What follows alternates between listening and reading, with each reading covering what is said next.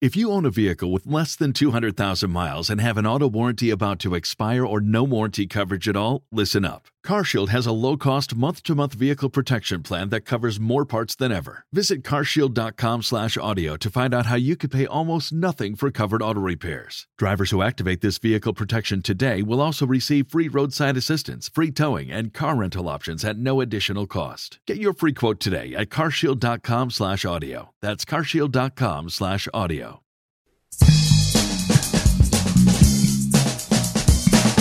This is Philosophy versus Improv, where two sages try to teach each other a thing or two, and maybe you, the audience, get something out of it as well. I'm Mark Linsenmayer, a philosophy detective who's eager to learn improv. And I'm Bill Arnett, an improv teacher. Have we done that one yet? Let's just go keep it basic. An improv teacher curious about philosophy.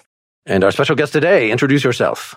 Hello, my name is Adal Rifai, and I am a improv teacher. And can I use the term professional podcaster? Or will I be laughed out of earth? I think as long as 1% of your income comes from podcasting, you are a professional podcaster. I think 99% of my income comes from podcasting. Damn. Well, then you're definitely a professional podcaster. I think the words just have so much stigma to them. Almost as much as improv teacher. we very much appreciate your time then coming to join us as you don't tend to ask a doctor to uh, just on the street, hey, hey, uh, I'm we're doing some medical stuff too. You want to come over and do some? You want to do some of that? I do that. I'll see. I'm like, you're a doctor on the street, and then I'll uh, lift up my shirt and be like, "What's this? I'm a nightmare." Socially, I'm a nightmare. I'm sure at the hospital there's some doctor who just isn't very busy. He just kind of wanders between the operating rooms. How's it going, you all? you a hand or anything? No, cool. Okay, cool. cool. Okay, cool, cool, cool, cool. I'm scrubbed if you need a hand. No. We have been uh, carefully spacing out our Hello from the Magic Tavern associated improvisers, or else we would just Mm. have only people associated since you've had everybody on there as a guest at some point or not, you know, in the improv world. Actually, had, had Noah or Linda been on there? We haven't had Noah or Linda to Okay. my recollection, but we've had, I mean, one of the best additions to our universe and one of our better episodes or episodes would be Bill Arnett, who's sitting right here. oh, pshaw. But so it's great you. to see Bill Of course. Yeah. in the Magic Tavern Hall of Fame. Oh, thank you. yes, I regard this uh, effort as a bastard child of your, your effort. I know it is the nature of podcasting that you spurt your seed to the wind. So, of course, there will be bastard children all over the fact that, I should also say socially, I'm a nightmare because I spurt my seed to the wind. Gross. And then it hits a doctor and he's like, what are you eating? You need to change your diet. And through uh, my various projects, I've had a, a few of you, the parents, acknowledge Arnie not not yet. He's the the deadbeat dad, has not responded to anything. So I'll just keep uh, you know bringing him up in the third person whenever we need an off screen uh, personality. Perfect. Perfect. So you're familiar with the general format, and you were scared of it, if I recall. I'm not scared of the format. I think just the, I listened to the No episode and I very much enjoyed it, but I think it was just, it went a lot deeper than I was expecting to go. And I, uh, I think I'm just maybe I don't have the vocabulary or the articulation at, at moments to keep up with you two in the race. This has been good for me, this podcast, is that I never sat on the roof in college of the apartment building smoking marijuana, talking about the nature of the universe. Sure. I, I miss that. So now I get to do that. Now I get Yeah. to pretend to be amazingly high and thoughtful about common things. Yeah. Love it. Have you ever really looked at a 20 ounce bottle? Like really looked? I mean, it's certainly the outside of it is more than 20 ounces. if you, if you, it displaces more than 20 ounces. Yeah, yeah, totally. Done. It's in the can, Mark. We're done. Thanks, everybody. Suggestion for a format today. I've been in general throwing out a philosophical concept and then we riff on it. But instead of doing that, the general area in tribute to your hosting the uh, Hey Real Riddle podcast has something to do with questions. So I'll give you that Okay. much. But I thought, Bill, unless you have something else in mind, then maybe I would start us on a scene. And this could be, we could make this last the whole thing, or we could stop it, or Adal could switch characters five minutes in, or we could stop it and then resume it. It is a flexible format and mostly depends on how much you hate the characters that I've chosen. I, I got to say, as an improviser, I love switching characters mid scene. okay, difficult enough to do live when people can see you. Uh, Switching characters and horses mid scene are my two favorite things. I have something. I brought something in, but it will be inobtrusive to the scenes most likely. Okay. And as we've been doing, I have been modeling a certain behavior, and Adal may not know it by name, but he certainly knows it by principle. And we'll see if Mark can grasp what I'm doing. Cool. So the advantage of this uh, this format is it it replicates something of the podcast format. That it uh, I am the great uh, detective inspector Schwa, and I'm here with my uh, my American friend Dr. Billiam, and uh, we have some questions for you, uh, Mister. Is it uh, Reginald Pickpotty? Is that right? Did I get the name? right? Yes. Yes, Reginald, you did say peak body, yes? Uh, I thought it was Pickpotty, but Pickbody. Oh, all right. I, I, Oh, I I'm sorry. My name is, no, you're correct. It is peak body, but I do believe in my own consciousness. I have the peak body. I am 42 years old and I keep it tight, so. Okay. I, the whole time I thought it was pig potty. Oh, Like- no, I do like have a bathroom, like a pig I have a pet, yes, I have a pet pig, but he uses his trough as a toilet, so, uh, That's he's a little really? confused. He Yes. uses his trough as a toilet. He That's where he S's eats. That's where he eats. This is where he eats. Yep. Wow. Okay. He's a real, he's a, he's a rapscallion. Pigs being pigs. now, now, Dr. Billy, note, note the, the fact of the pig. That will be very important as we, as we I'll write it down. I'm, I'm writing down everything. I'm writing Uh, down. and everything. feel free to uh, chime in with your your own questions, Dr. William. I, I found that having a, a lesser mind to ask the obvious questions is uh, is very helpful in my pursuits, as you as you well know, having accompanied me on uh, 436 separate investigations to date. Wow. Wow. Wow. Wow. Uh, Many investigations. Many of those are still ongoing. We get a little bored. Uh, I have to say, in case I, when I get nervous, I tend to ask rhetorical questions. Is that okay? You, you, you know, we're not with the police. You have no obligation to uh, just, you know, regard yourself as someone merely being questioned. You may question us back. We can explore the situations together. good to hear. Good to hear. Then I'm, I'm ready and willing whenever you're, whenever you're ready and willing. Well, we wanted to ask about a research partner in your university who has Ah, dead under mysterious circumstances. Uh, the police have called it a accident. However, the inspector here has been retained by certain parties to verify the police's uh, assumptions. yes, of course, a very tragic instance. I uh, assume you're uh, referring to Daniel Veronica's, uh, Yes. one of my best and brightest. Um, there was an explosion at the lab and I do, uh, I have spoke to the police already and, um, I hope that anything I say now lines up with what I told them because again, I get nervous when terrible things happen and, um, uh, when you said best and brightest, were, were you were you being polite, or was this person Yeah. the best and brightest student you've ever had? Between the three of us here, I will say, uh, uh, his parents were in the room when I was being questioned by the police. So I, like when a friend is like, you know, I'm going to apply for a new job and they might call you. Could you do me a favor? You know, it's, it's that kind of thing where I, oh, I miss them so much. They were the best and brightest. They were so tall and so, Mhm. you know, you know, it smelled wonderful. So really they're- tried to, Their parents wouldn't be aware of their height, I guess.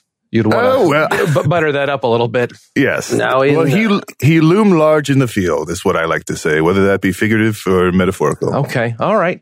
And were you in the habit of saying uh, complimentary things about this gentleman before his death, or were you perhaps a, a bit hard on the boy? Can I just say your enunciation is stellar? I just, and you wear that suit so well. Um, what was the question again? Were you a good boss, a good mentor to this this lad? I like to think so. I mean, once one takes anyone under their wing, how, how well can they really judge them? It's too insular a relationship, but I like to think that I tended to his every need and gave him the backing and support and, um, excuse me. I'm sorry. I'm just thinking of his death. Sure, sure, yeah. Uh, your research, I believe, involves dreams, correct? Yes, dreams, both lucid and otherwise. Yes. Uh, I watched, um, I'm not sure if you're familiar, but in my field, there's a movie, it's a very small title, What Dreams May Come, starring Robin Williams and Cuba Gooding Jr. I saw that, and as a teenager, I was off to the races. I said, Mama, Papa, please let me go into anything dreams. Mm-hmm, mm-hmm, And uh, here we are today. you said Cuba and not Cuba. Is that correct? Yes, Cuba. Mm, not particularly. I think I think this man might have some uh, geographical background that has not been shown to us. The accent seems to waver. Not like mine is, is entirely consistent. And don't worry as you question me and uh, pepper me with allegations. I'm not going to hop in my 1950s car and drive away. I'll be right here with you two, smoking cigars. May I? Oh, another rhetorical question. I'm already lighting up. We, we, uh, we That will be fine. not in particular you the aware- brand of cigar, Hmm? Doctor Billiam. Oh, oh, this again. He fancies that he can tell tobacco brands, you know, You by just you just smell it. smell and ash. You smell it. It, is, it sounds. It smells cheaper than I would expect from a man of his. I was once stature. married to a woman who could distinguish a Yankee candle from any other candle just by smell. That was from the Yankee Candle Shop. yes, anytime we wanted to do the Yankee candle shop, she could distinguish any candle in there. Quite impressive. Yeah. You know, my problem with that place is you walk in there and it's just, how do you tell them all apart? It's this barrage of smells, you know? Yeah, Exactly. Yes. Have some colored information. Uh, have some sort of, there should be some sort of spectacle when you light a candle, much like fireworks. You can distinguish a firework by the way they explode. Mm-hmm. So in these uh, Yankee candle Explode. shops, it sounds like all the candles were lit. Otherwise, how could you Ah. tell them from the smoke? It, it's a very different experience just smelling the candle directly versus lighting it and then filling it up the the air. Yes, I see what you're getting at. I would say um, a healthy portion were lit, uh, almost for you know uh, example's sake of, hey, smell this. This might be a good one to pick up if you're not sure what to get for a graduation or for a cousin's birthday. So a few were lit, yes, um, just to sort of uh, display their smell, as it were, in the in the uh, aromatic sense. But there were many unlit, and I myself did not light or dis- or extinguish any of them. I do have to say. And can I just say, you have the broadest shoulders I've ever seen. What do you work out? I've, I've lifted many, uh, the, the weight of my duties. Uh, Oh, oh, wow. The responsibility He's- of the world rests upon my shoulders. He's bashful. He did this Super G in the Olympics in 1934. He's bashful. Thirty-four. Wow. downhill Super G. It was the first year at the Super G downhill. Did you meet slalom. Carl Lewis, or would that be Jesse Owens? I forget. Uh, I, I do not know these people of which you speak. Uh, Look, I understand that these candle aromas might affect people's dream states. Is that is that Mm. correct? And that Yes. they're smelling something, perhaps. Yes, they say that eyes are the windows to the souls, but Uh-huh. nostrils are the back door to memories. So anytime you say you smell, They say that. I'm sorry, I say that. Okay. Uh, here's my paper. I've brought a laminated copy. This is uh, recently published in Dream Monthly.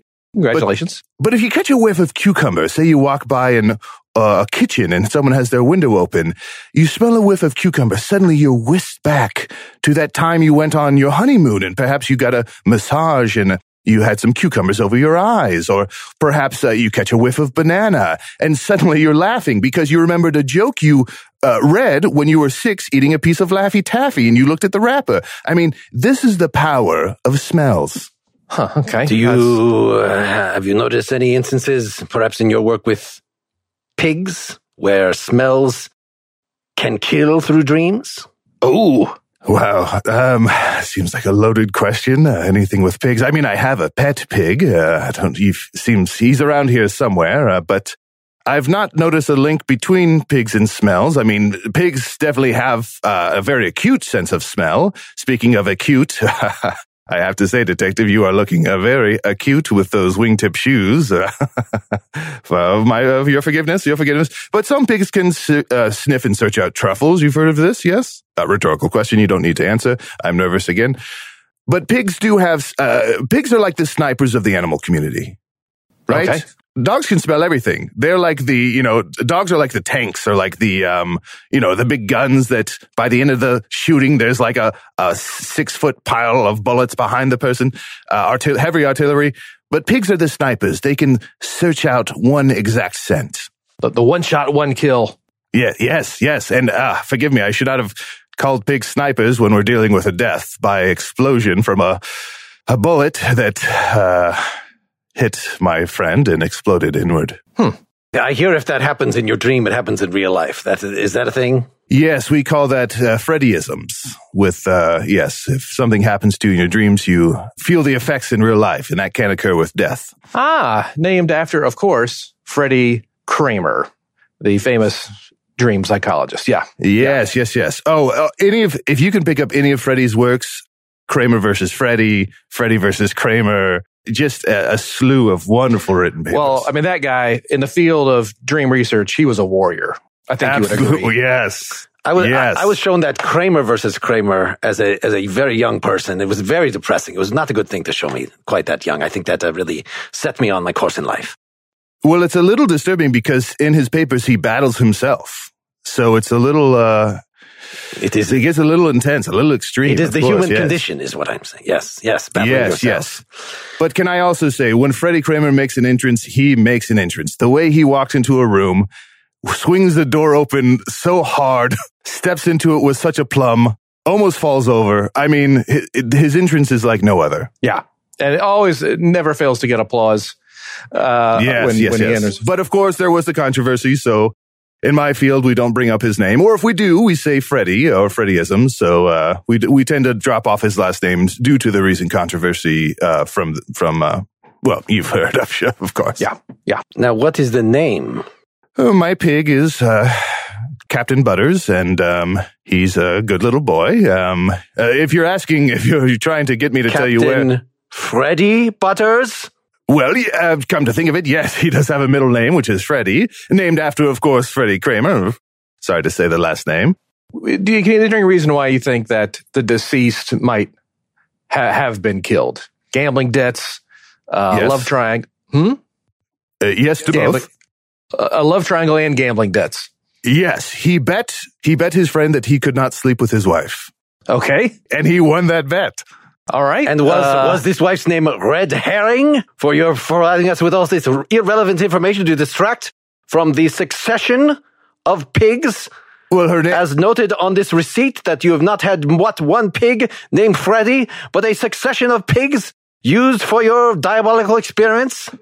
uh, attempts to jump out the window, slams into the wall. Uh, listen, um, listen, I'll come clean, okay?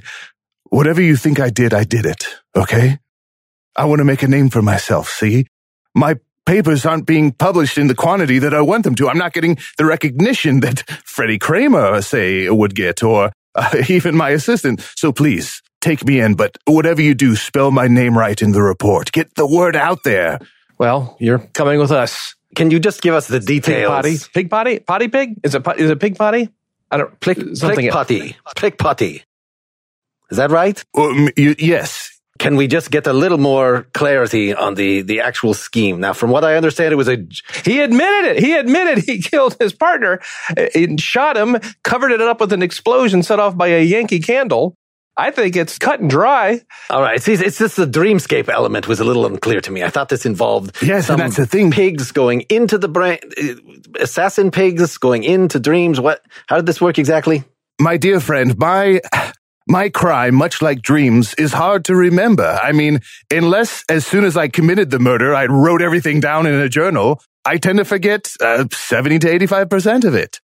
Well, luckily we have your journal right here. We've already known this entire time. Drats. I would like to also light for you a blood scented candle. Oh no, I'm being whisked back. Oh no, no, put that down. No, Captain Butters, please. Oh no, And that's the nightmares I'll have. that's Yay, we did it. Okay. probably Yay. enough. All right. Okay, I had another eight minutes of emotional breakdown, but I guess we'll save that Yeah. for another episode. Podcasting Oscars will have missed out on that obvious nominee, clear nominee, Please, Bill, Poskers. the Poskers. I'm sorry. I, I don't feel I have the. I'm not a professional. I'm only semi-pro, triple A, triple A podcaster. I the can't go- iHeartRadio Posk. Now, Yeah. did you, did you get what I might have been going for in terms of questioning, particularly the way in which people in that sort of situation and the way that that scene turned out? What sorts of questions are asked? I mean, what I noticed was just from on the fly, it seemed like you were maybe asking leading questions. I don't think there's anything terribly cut and dry. There was always like a, was it this kind of thing or was this, you know, So it felt like it was all leading and that, um, as an improviser, maybe not my job, but my want would be to accept all of that as gifts and run with it versus being like, no, that's not right. Here's the real answer. In the moment, I, I think it's always great to just lean on whatever information is available and expound upon it. So like when Bill said, was it a gambling problem? I think it's so much easier to just be like, 100%. And here's what the gamble was versus being like, no, it was jealousy, you know? So I, that's what I was kind of sensing, but I, I couldn't quite tell. Bill, any, any ideas? No, that would be my guess as well. Are, are questions where you already know the answer.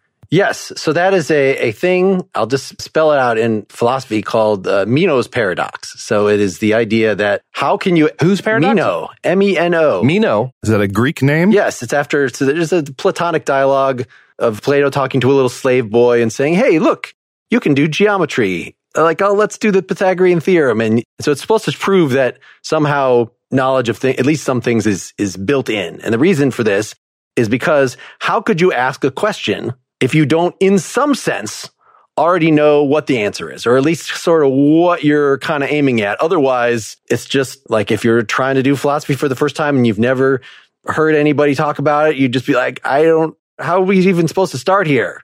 And so that seemed like a pretty obvious thing to connect to improvisation. Very cool. Do you have to know the answer or admit that there's something at least driving you to that question? A curiosity or a I guess this is a question I wanted to throw open. I mean, what's for lunch? you I mean, I don't I don't know what I don't know what's for lunch is. but you know that lunch is a thing. Well, that's what I'm saying. Yeah, right? yeah. okay. You know the kinds of things people typically eat for lunch. So it's not just like what.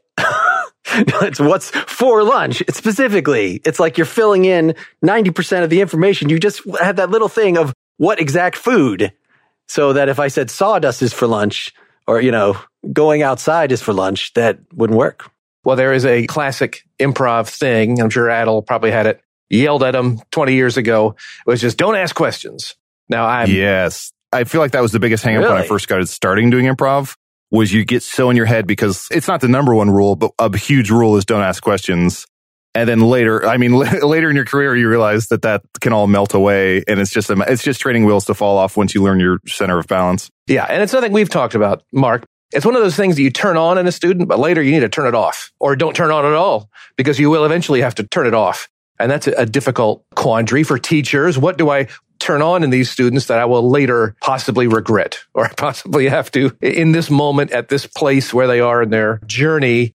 It would be good to do X, Y, or Z, knowing that five years from now, they will not want to be doing X, Y, or Z, if that makes sense. And in fact, Adal, you were doing something that I was kind of going for. The scene did not open itself to where I would like to have, but just because you accepted all these things that Mark was throwing on you, did you like it As the improviser, as a character, as the character? as a character that I like everything he's throwing. I mean, yeah, I mean, I think, He's a pretty easygoing character.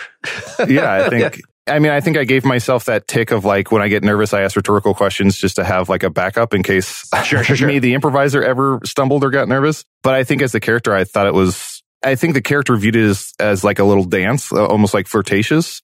And so I think that's why the, I I kept coming back to like flattering the detective Mhm. and uh, flirting with him a little bit. Sure, sure, sure. Yeah, yeah. I will hold on what I had for a little bit later. I will admit that I, as I was taking a shower before this this episode, I thought of the name Inspector Schwa because then I would have an excuse to just go uh and not know what question to ask because that's the, the sound of the Okay. schwa is uh. The, the noise. And I didn't have to do that because you guys were so giving and forthcoming. Bill asked the questions and set up what the crime was, and there was no room to sound brain damaged. So that was good. Back to this thing about knowing the answer. My favorite Sonic Youth album. yeah. Not to get a little like one of my usual pushbacks is the easy out of like, but can we really know anything? Does anything know anything? And saying that every time we ask a question that we necessarily know and it feels a little, does anyone ever know anything? I mean, it was raised in the context of, yeah, people know a lot of things. And in fact, we know a lot more than we think we know. Because otherwise we couldn't be searching for the, the answers in the first place. So if you're saying, Well, sure. what is the meaning of life? Then like you have to have some notion that there is meaning or that that is even a possibility. I think people who are not raised religiously at all, because I know this just from asking this question from, to somebody as a teenager who is very, very not religious, whereas I had had sort of that background and him just finding it And now I find it absolutely dumbfounding why you would think there could possibly be a meaning. In other words, there, unless there's somebody up there saying, this is what you're supposed to do, then the idea of a meaning built into life just doesn't even make any sense. So Okay. that is a, a question you could, one could allege because you're asking the question, then you already know you actually, you know, so that religious people use this as a comeback. You actually know that there is a meaning and there is something you're supposed to be doing it. And if you deny that, then you are just denying your inner voice. So you don't like it when people ask questions where they know the answer to, or it's very shallow, someone knowing. It is an open question. Ultimately, I find this argument that you couldn't ask the question unless you basically knew the answer. Like there's got to be something true about it, you know, like the lunch question. And I think the only way to sort of ferret this out is maybe through another scene, trying Oh boy. some other context uh, in which we can see whether this actually makes sense or not. I mean, I just gave an example where I thought that actually this is being used in a rhetorically evil way, that you're trying to convince me that there is a God or something because, because I think the question, is there a meaning of life is like a question worth asking. Well, I have an idea, but quickly, would you say that many philosophizers or armchair philosophizers to their detriment are married to loaded questions or can't not ask questions they are, you know, leading or, or unfair questions? Just for some background, Adal, the, the difference between a philosopher someone who does philosophy, but a philosophizer is someone who takes philosophy and grinds it up and throws it back in your face. I think that's the difference. Is that Okay, is fair that, enough, is fair that enough, Bill okay. what you were referring to? Yes. Yeah. So I completely ignored what question you actually asked. Just- I think a philosophizer has waited on me before.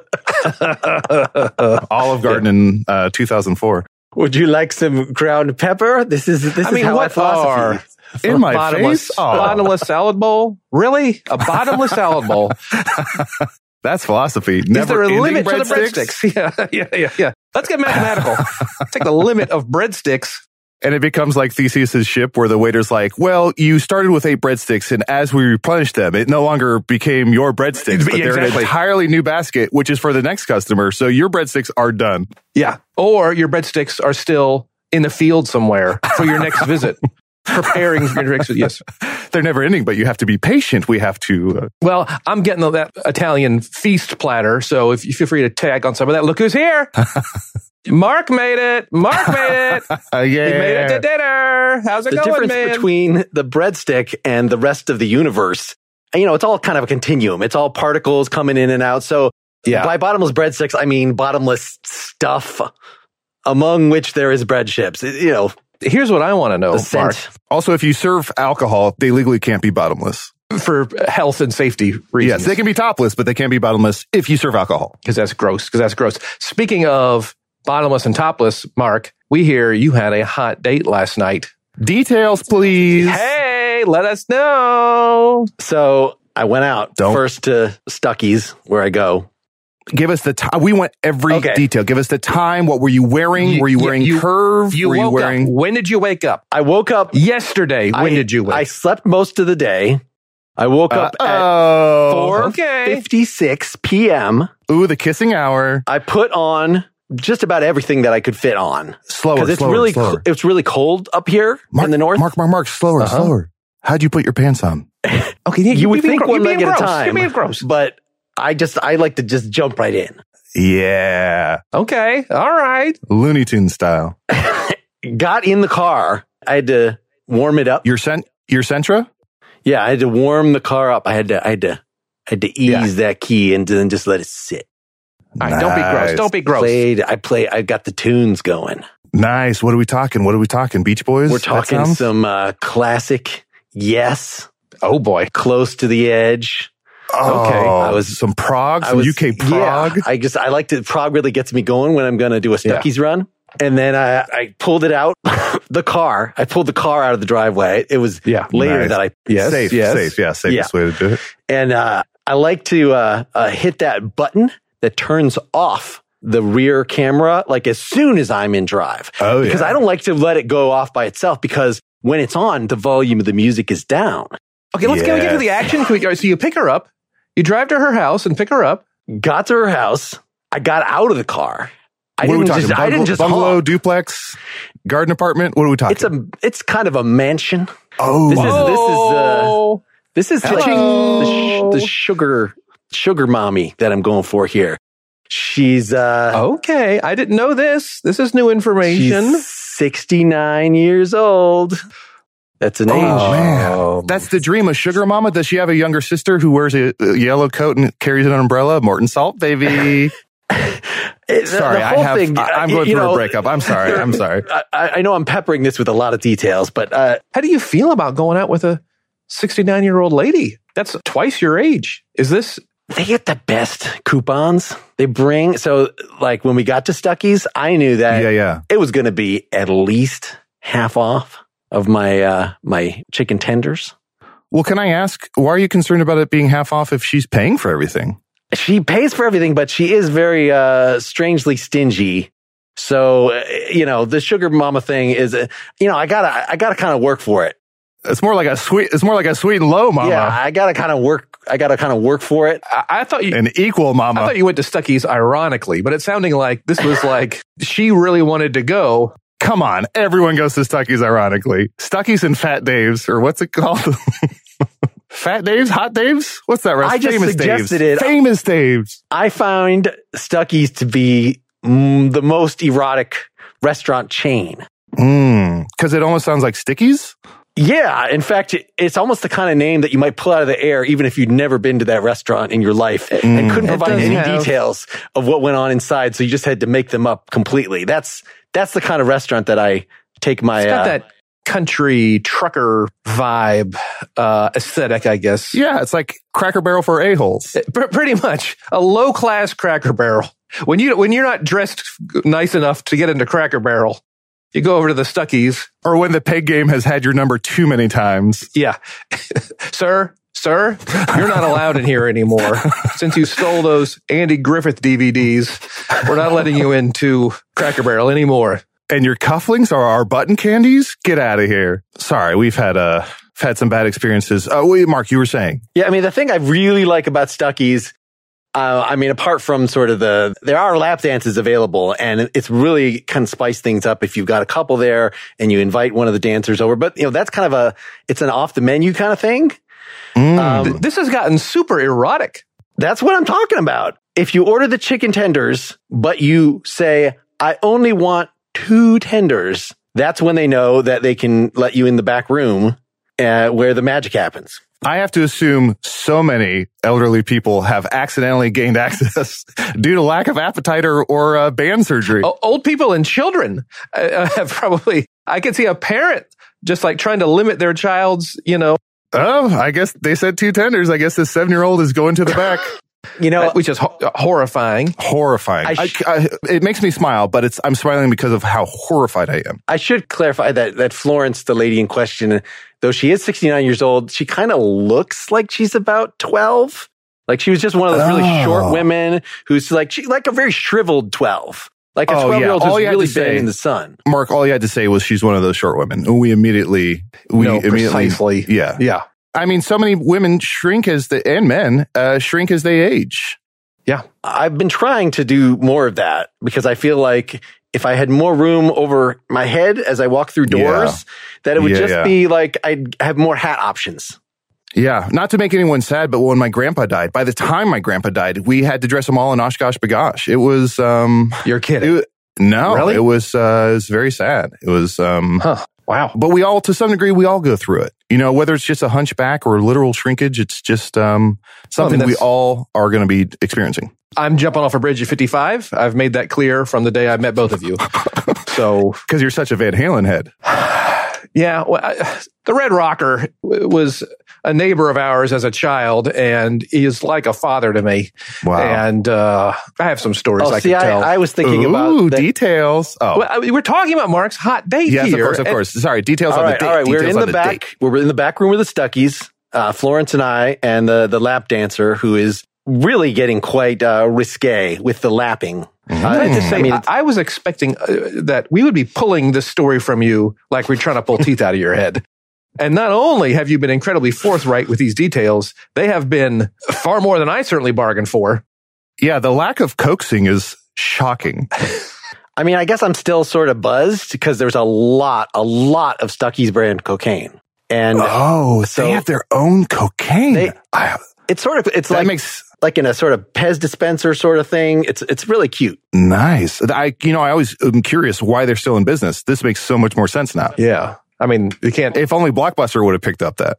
they're surely not staying in business with those pecan rolls. Ugh. Ugh. And keep in mind that we had half off the cocaine, so we could have twice as much for the same price. All right, let's talk your long term plans. Is this someone? Is this a thing Is this now? serious? Is this, Yeah, Is what's this going on? serious? Uh, well, I'm hoping to inherit. Yes, I mean that's kind of the the purpose of the whole thing. I mean, I have to get my temporary divorce with my actual wife, but then you know, pursuing this You're- thing to its logical conclusion, which You're gold digging. You're yeah, gold yeah, yeah, for sure. Aren't you worried? I mean, not to sound, I don't know, cynical, but aren't you worried that she has like some clause in her will where it's like, you get my inheritance, but you have to spend one night in my mansion? Like, isn't that a concern of yours? And if so, like, do you need us to come help stay the night and like solve mysteries? What's happening there? I was thinking that maybe I do need some legal advice, and I know that both Hmm. of you have some experience in this. Paralegal. If if we could, I don't want to go all the way. I do, that's We are a That's- paralegals. yes. So I've, uh, for instance, already uh, forged this codicil to her to her will. It's not forged exactly. I wrote it, and then I just got her super super wasted and had her sign it. I'm not sure it's going to stand up. Well, that may not stand up. That may not stand up. As a pair of paralegals, uh, you, we may not. That may not be Yeah, well, it probably won't hold up in court. you know, pass muster. But she'll be dead at the time that it would be challenged. I mean, it's it's just I'm worried about drunk signature versus regular signature. Like, is Mm-hmm. drunk signature look enough like regular signature for it to be Are there any children?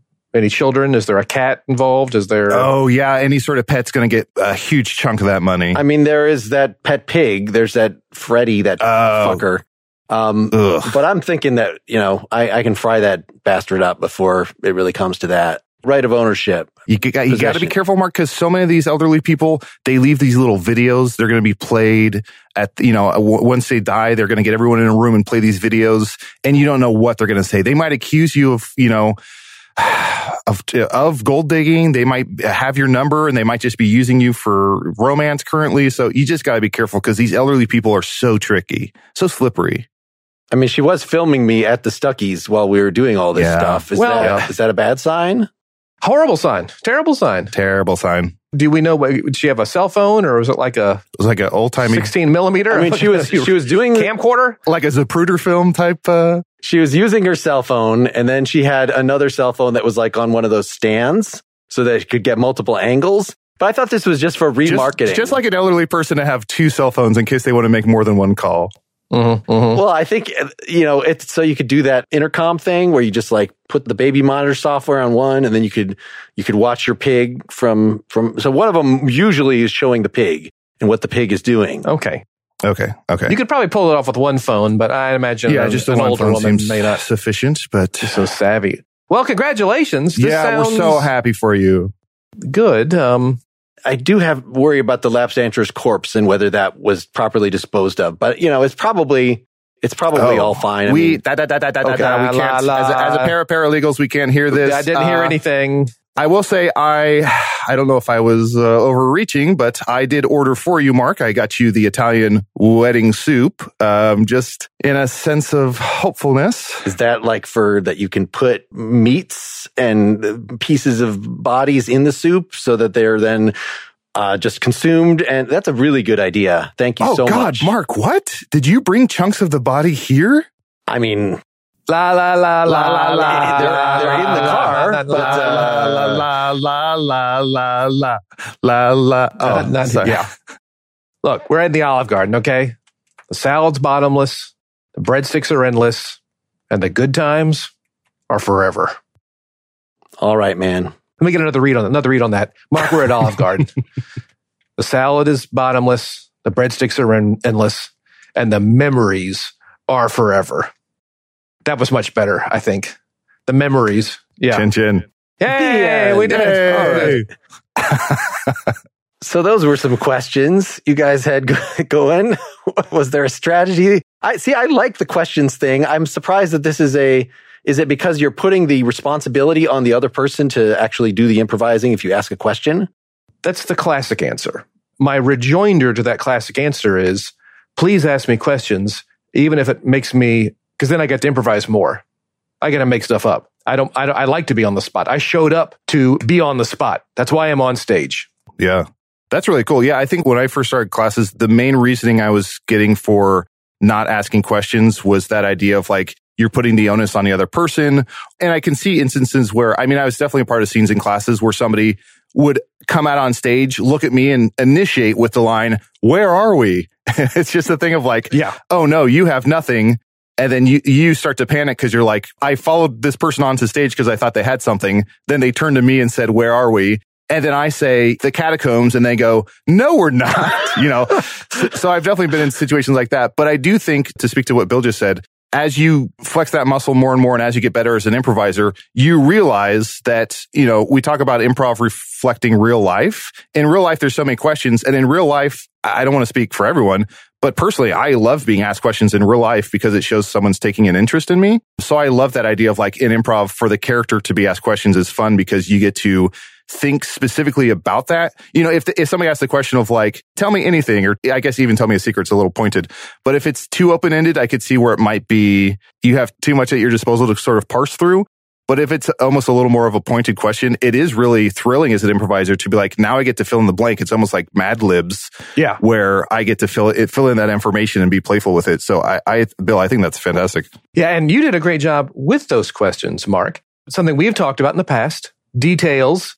And that ultimately it's all about details, you know, and answering those questions with lots of information, tons of information. In this instance, too much information, TMI. I like the experience of being questioned and having to come up with a story sequentially, as opposed to what normally happens, which is I have to very quickly come up with a detailed backstory of whatever the hell it is we're doing here.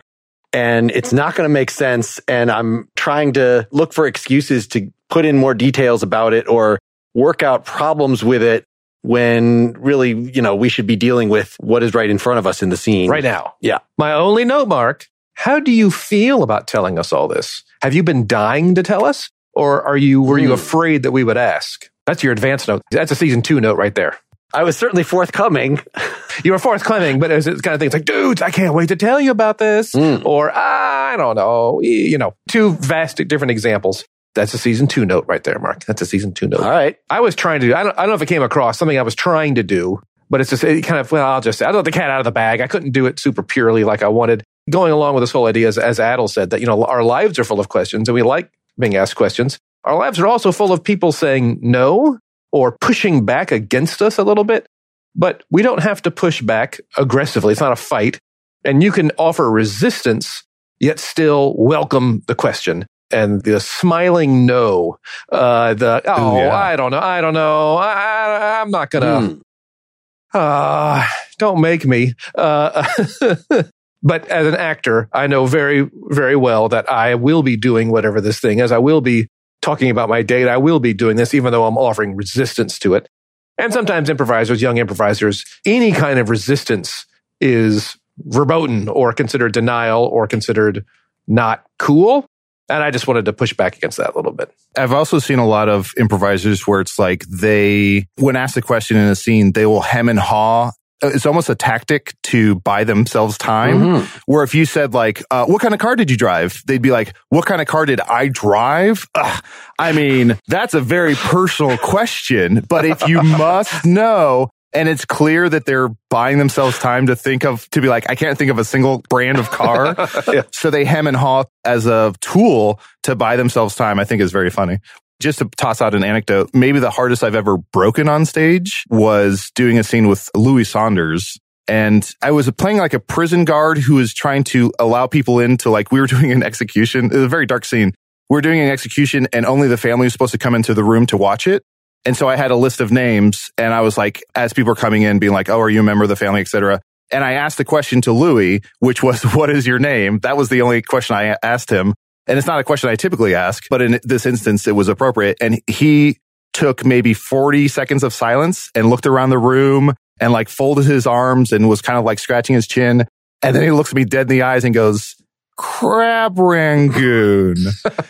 and it was, and it got like two minutes of laughter because he was being so thoughtful about it and clearly weighing his options and like, do I give a fake name? I'm clearly not part of the family, you know? So it was just, it was so funny that with a question like that, he took up so much space. And then when he finally said his answer, it hit so hard because he was weighing his we saw his mental process and yeah. it was such a he had all the time in the world to think of a fun name or a clever name and all he came up with was crab rangoon which to me is still funny and clever but truly just maybe the best example of like you can ask a question and get a response and it's still very much funny and fun and playful and not it doesn't kill the scene. The audience is aware that improv is happening and sometimes they will be aware that someone has been pimped is the word. Hey tell me about your date hey, I uh, got a, got a, we got that letter from college. Why don't you read it? You know, the audience is aware that that in a play you wouldn't laugh at that, but in an improv scene there's something to that. There's there's something going on. So those are those fun moments where the improvisers themselves are characters in the show that the audience is watching as they struggle to come up with a name or or whatever. That's that's a fun story. Something I've also done is I think along the lines of question, like asking questions in scenes is I will play into the strengths of my, whoever I'm playing with a lot of times. Like I was a part of a show called World News Tonight and there's a guy on the team, Shane Wilson, who's a really fantastic improviser and just a really smart dude. There was some scene where I can't remember what it was, but I was maybe a teacher and he was a student. There's some sort of power dynamic, or maybe I was his dad and he was my kid and he wanted to borrow the car for prom or something. But what I did is I said, something where I'm like along the lines of, you're not able to take the car to prom unless you can tell me the first, the names of the first 20 presidents. And then I like looked real smug and poured myself a little brandy snifter and like sat down triumphant. But me, the improviser, I know Shane knows the name of every president and, uh, and vice can, president and vice president and can tell you a million details about all of it. So he steadied himself, looked sad for a minute and then lifted up his chin and rattled off the first 20 presidents in 30 seconds. And the crowd went absolutely wild because I knew what my friend was capable of. I set him up for success with a question I knew he'd be able to knock out of the park. There's that thing of like, I, I almost asked the improviser the question versus the character, but it was just a matter of like, I want to set up my friend for success and I can do like when I'm playing with Matt Young in a scene, instead of saying like, how was your day today? I might start the scene by saying, my liege, how doth it go? Right. Knowing that Matt is an absolutely incredible Shakespearean improviser, I would set him up to succeed with a question in a manner and a style in which he can absolutely thrive and the audience can feed off of that. Almost like you know the answer or haven't. Hmm.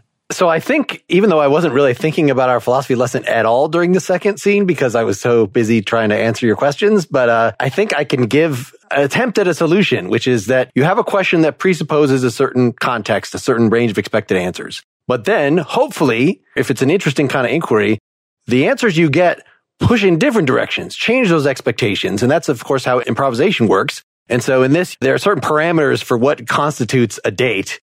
And in the interest of humor, I was trying to violate those and eventually bringing a murder into it so that those would shift the, no, you didn't know that there was a dead body in my trunk when you started asking the questions.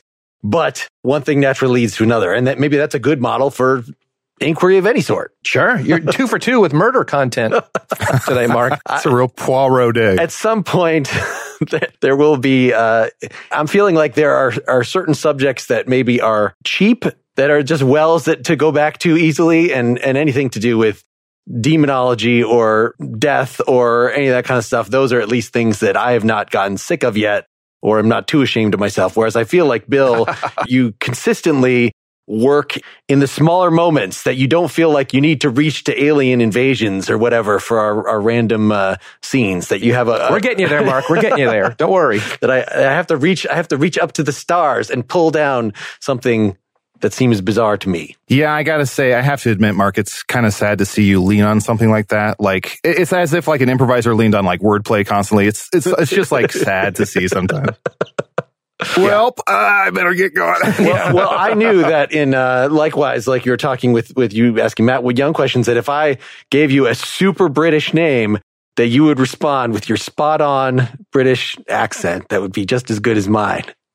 What's funny is I was so prepared to do a French accent to mirror you, and then ah. you gave ah. me a British name, and so I tried to sound British. But then I think line three or four, I slipped slightly into French because I was so mentally prepping myself for a French accent. So that was uh, that was going on behind the scenes in my head. There was a possibility that you would have been unmasked as some other nationality. That came up I should have switched characters mid scene. Yo, oh, well, there it is. I thought, if anything, that you would, as witness, be like, "This is a bunch of bullshit. I'm getting out of here." And then here's a new witness that you would get to be. That that would be the character switch. But the character was uh, was accommodating enough. We did not have to do that. So Oh, I appreciate bother me! I'm not guilty. I I assume you're looking for the face in the back of my head, Robert. Uh, that's a good well. Faces in the back of the heads. my absorbed twin who sticks out of my neck. yeah, kind of Voldemort, Morty. Oh yeah, yeah, yeah. All right. Quirrell. So have we uh, exhausted? Bill, did you have any more to say about your thing, or it's already been out on the table? And I think mine was smiling all out no. on the table. A smiling no. Adal, you are our guest judge. Do you feel like that there is even a, enough to distinguish between the two lessons here that you can pick one of them as being the more profound, the thing that will have improved the world most through the hour that we have spent together? Um, one, let me just say, as judge, everybody won today. Gold medal all around. oh no. Um, you know what? I can't really, I think I need time to process everything, but I think, I mean, just personally, and this is no slight against anyone in, in terms of like their making their case or, or the, the information given. But I think just in terms of like what was most palatable to my brain was like what Bill was saying, just because it directly feeds into what I do on a day to day basis, which is improv.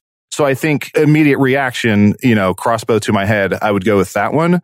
But I really enjoy, Mark, that you've given me something to chew on for the next week or so to really think about and really kind of try and digest and pinpoint in my day to day interactions. All right. So, like when so many sports teams play, they reach the end and they're like, well, okay, so this team won, so improv won, Mm-hmm. but we might revisit this in a couple weeks and give you a different answer. That most fans are totally cool with that. Yeah. It's a rematch, just like professional wrestling. it's never over. Never over. Well, we very much appreciate your uh, sitting through this, Adal, and Thanks for having me. We'll- and thanks for saying I sat through this.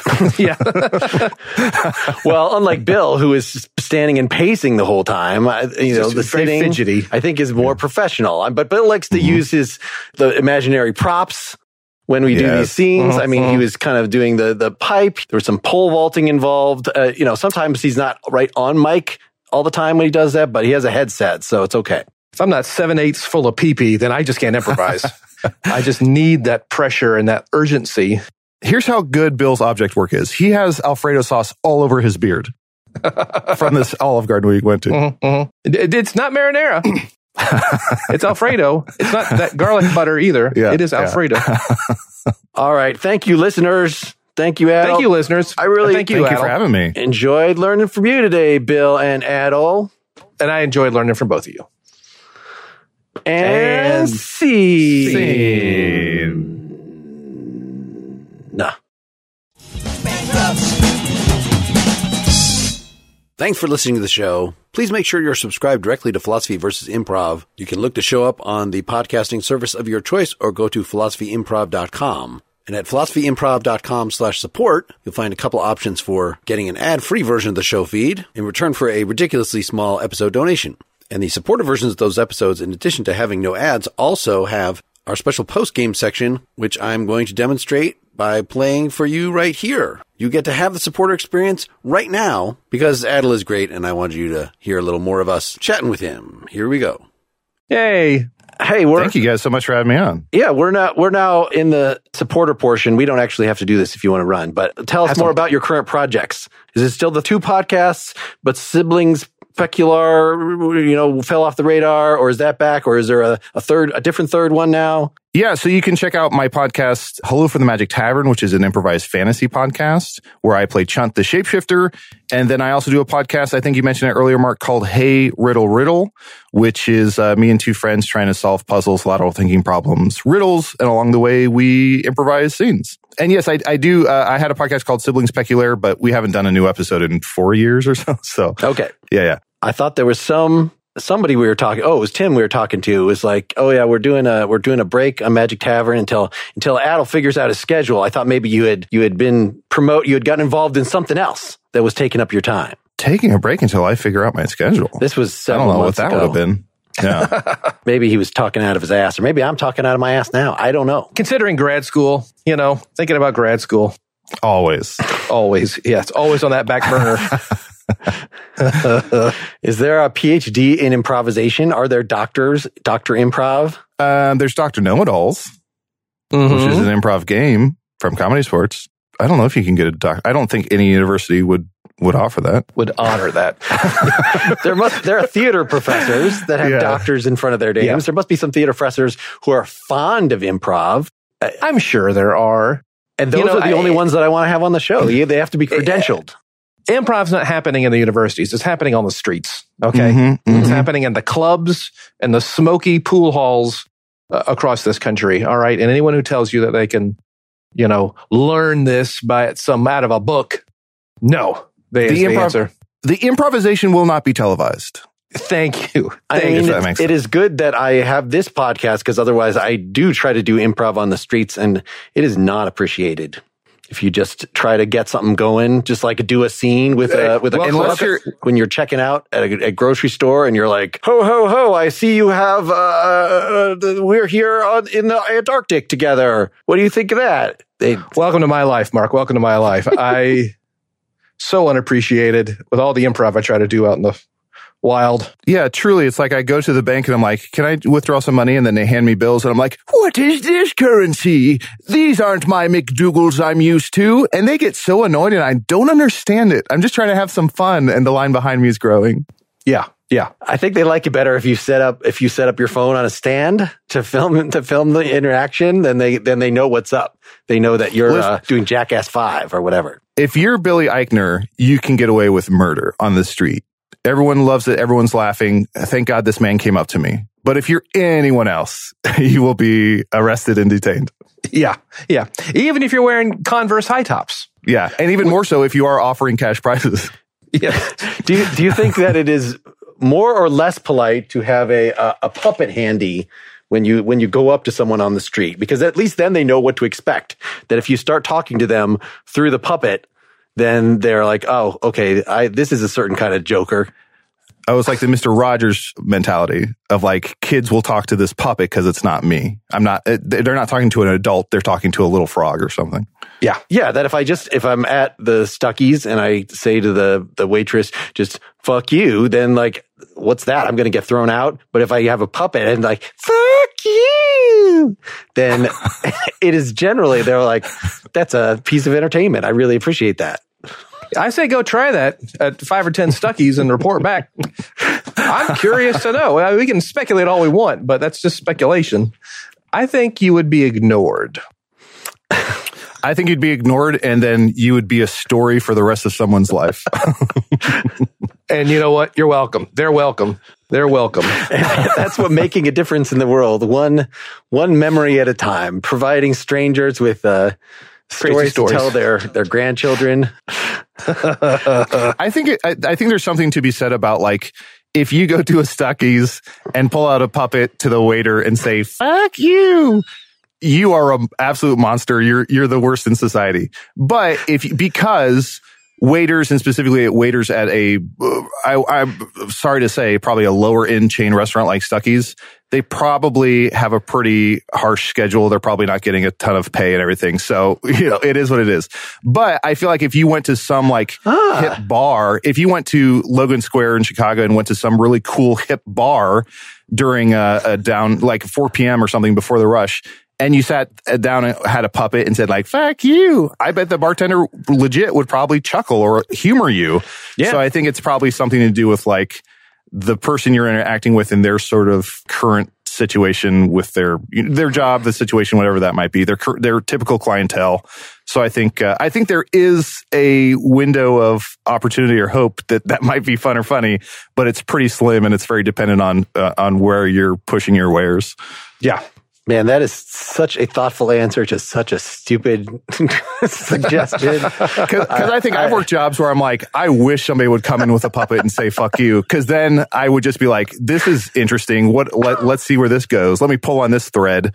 But I feel like I've also worked jobs where I'm like, if somebody did that to me, I would end their life. Like, well, I, I Yeah. think maybe improvisation, like the point in getting a, training improvisation, it's it's like getting physical training that then if you're out and you slip on the ice and you can catch yourself without ripping your arm out of its socket because you've been training like this, that if you were in a situation where somebody else engages you in a bizarre way, then as improviser, you could be like, I know how to respond to this. I can play. I can play the frustration game. I could do, you have options, not just be dumbfounded a lot of improv, uh, at least for me, is like Karate Kid, where it's like I'm painting the fence and I don't know why, or I'm sanding the floor and I'm like, this hurts my elbow. Why are we doing this?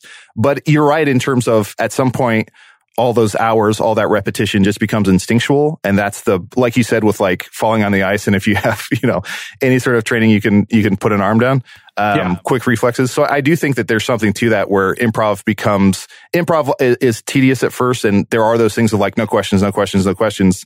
But then when it becomes instinctual, you can hit the stage and, and feel confident in your abilities and respond to any, hopefully anything in real time exactly like Karate Kid. and by sit the stage, yeah. you just mean sitting behind a microphone and not having to actually physically put yourself out there in any way. That that's what you mean, right? A hundred percent. Okay. Mm-hmm. I'm a physical coward. yes, and is your crane kick. Yeah. you know, don't ask questions is your mm-hmm. half Nelson. Mm-hmm. Mm-hmm. Is that our karate move? Sketch is my uh, Johnny. Mm-hmm, now mm-hmm. I'm wondering about a painting the, the, the fence scene. If we just had a whole, this is I was at least playing with the idea. We we've never gotten to the point where a whole episode is one scene, and this uh, detective thing seemed a, a promising enough. You know, that could have been an hour long if we really. maybe mixed it up, maybe had multiple interviews or something. I mean, any uh, of these scenes could have been an hour long, Mark. That the, the, the so, just but, but painting the fence, like you know, next three people, it's Three Stooges style paint.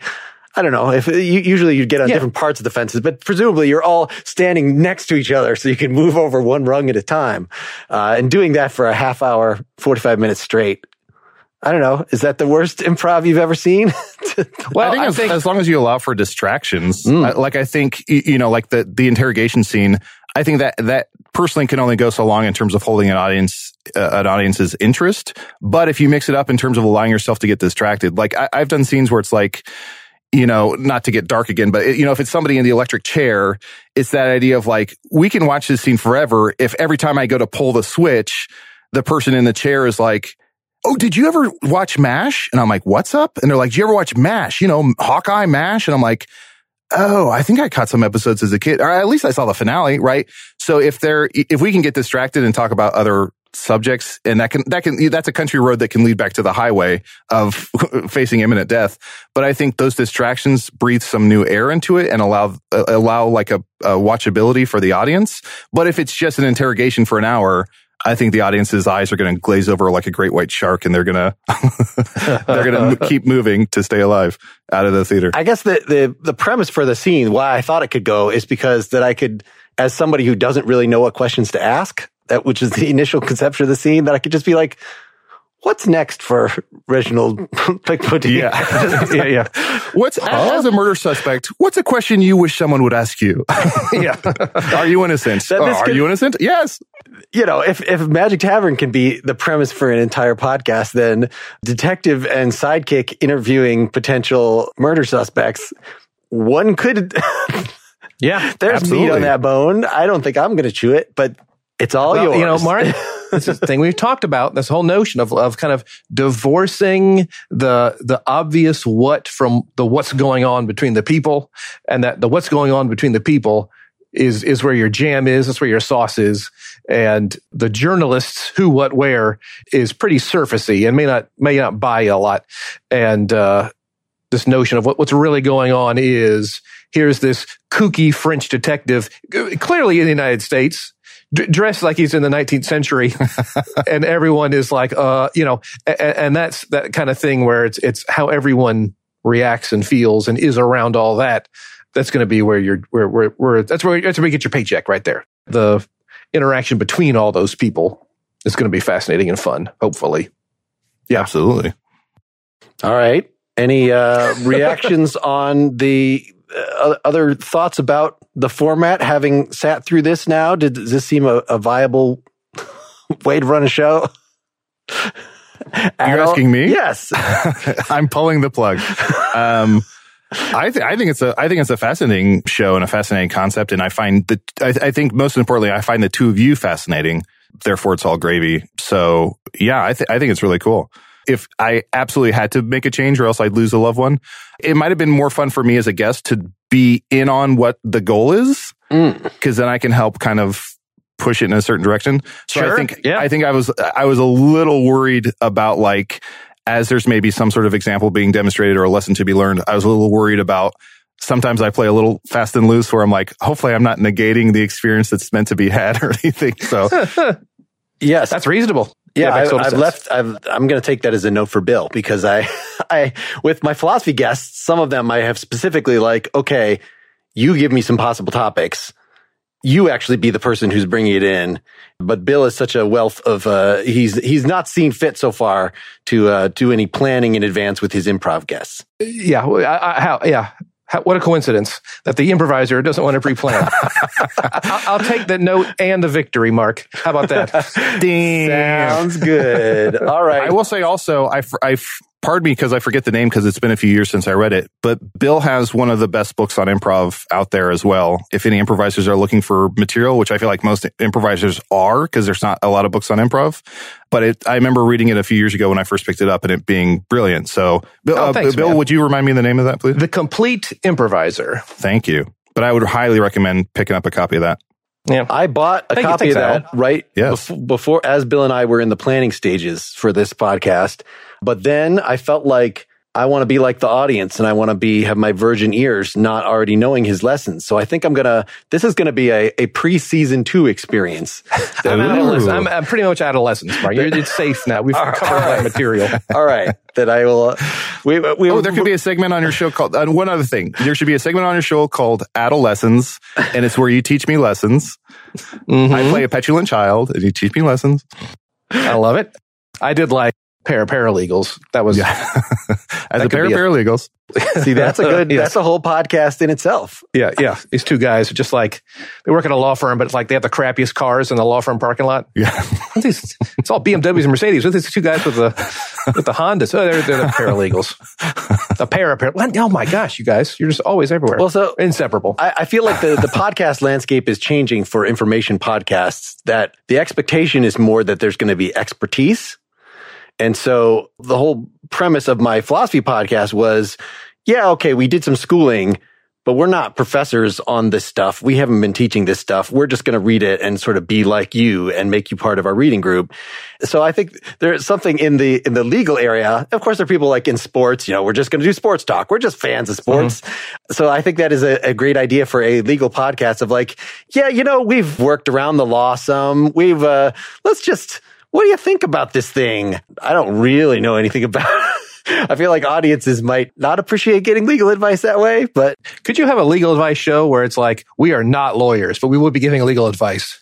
just like I don't know. Also it's just like they give it their best, and it's of course it's horrible. Uh, They I think it's just asking for a lawsuit, I guess. But I think it'd be funny if it was that, and then every episode contains like a bonus episode where it's all the retractions and like, yeah, yeah. After having minutes done- of retractions. Yeah, yes, yeah. after having done a modicum of research, here's the apologies need to be made.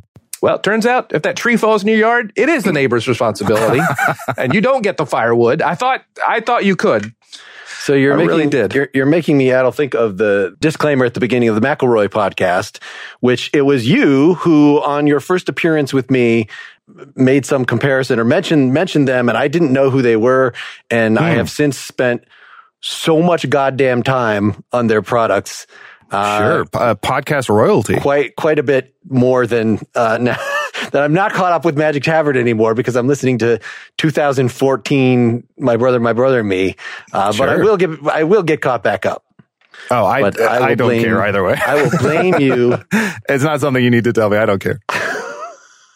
There's some people do that to me all the time where they're like, they'll see me in public and they're like, "Oh my gosh, are you Chunt?" I'm like, "Yeah," and they're like, "It's so nice to meet you." Um, and they'll ask me a few questions, and then they're like, I'm not caught up. And I'm like, I didn't ask. And they're like, are you mad? And I'm like, what? I don't care. Like, what are you doing? But it's such a funny thing where it's like, I have to immediately disclose. It's, it's just weird. It's like going up to David Schwimmer and be like, David Schwimmer, you're Ross and friends. I liked Chandler better. and he's like, I'm trying to shop for steaks, my dude. what are you doing? Yeah. Hey, that was 30 years ago. Let's just, Yeah. let's just start right there. Have you done any work since Ross? that would be the more insulting question. Are you still doing your little looking glass project? Oh, Hey, you keep it. You have a dream, you keep at it. Maybe someday Awesome. you'll be on another.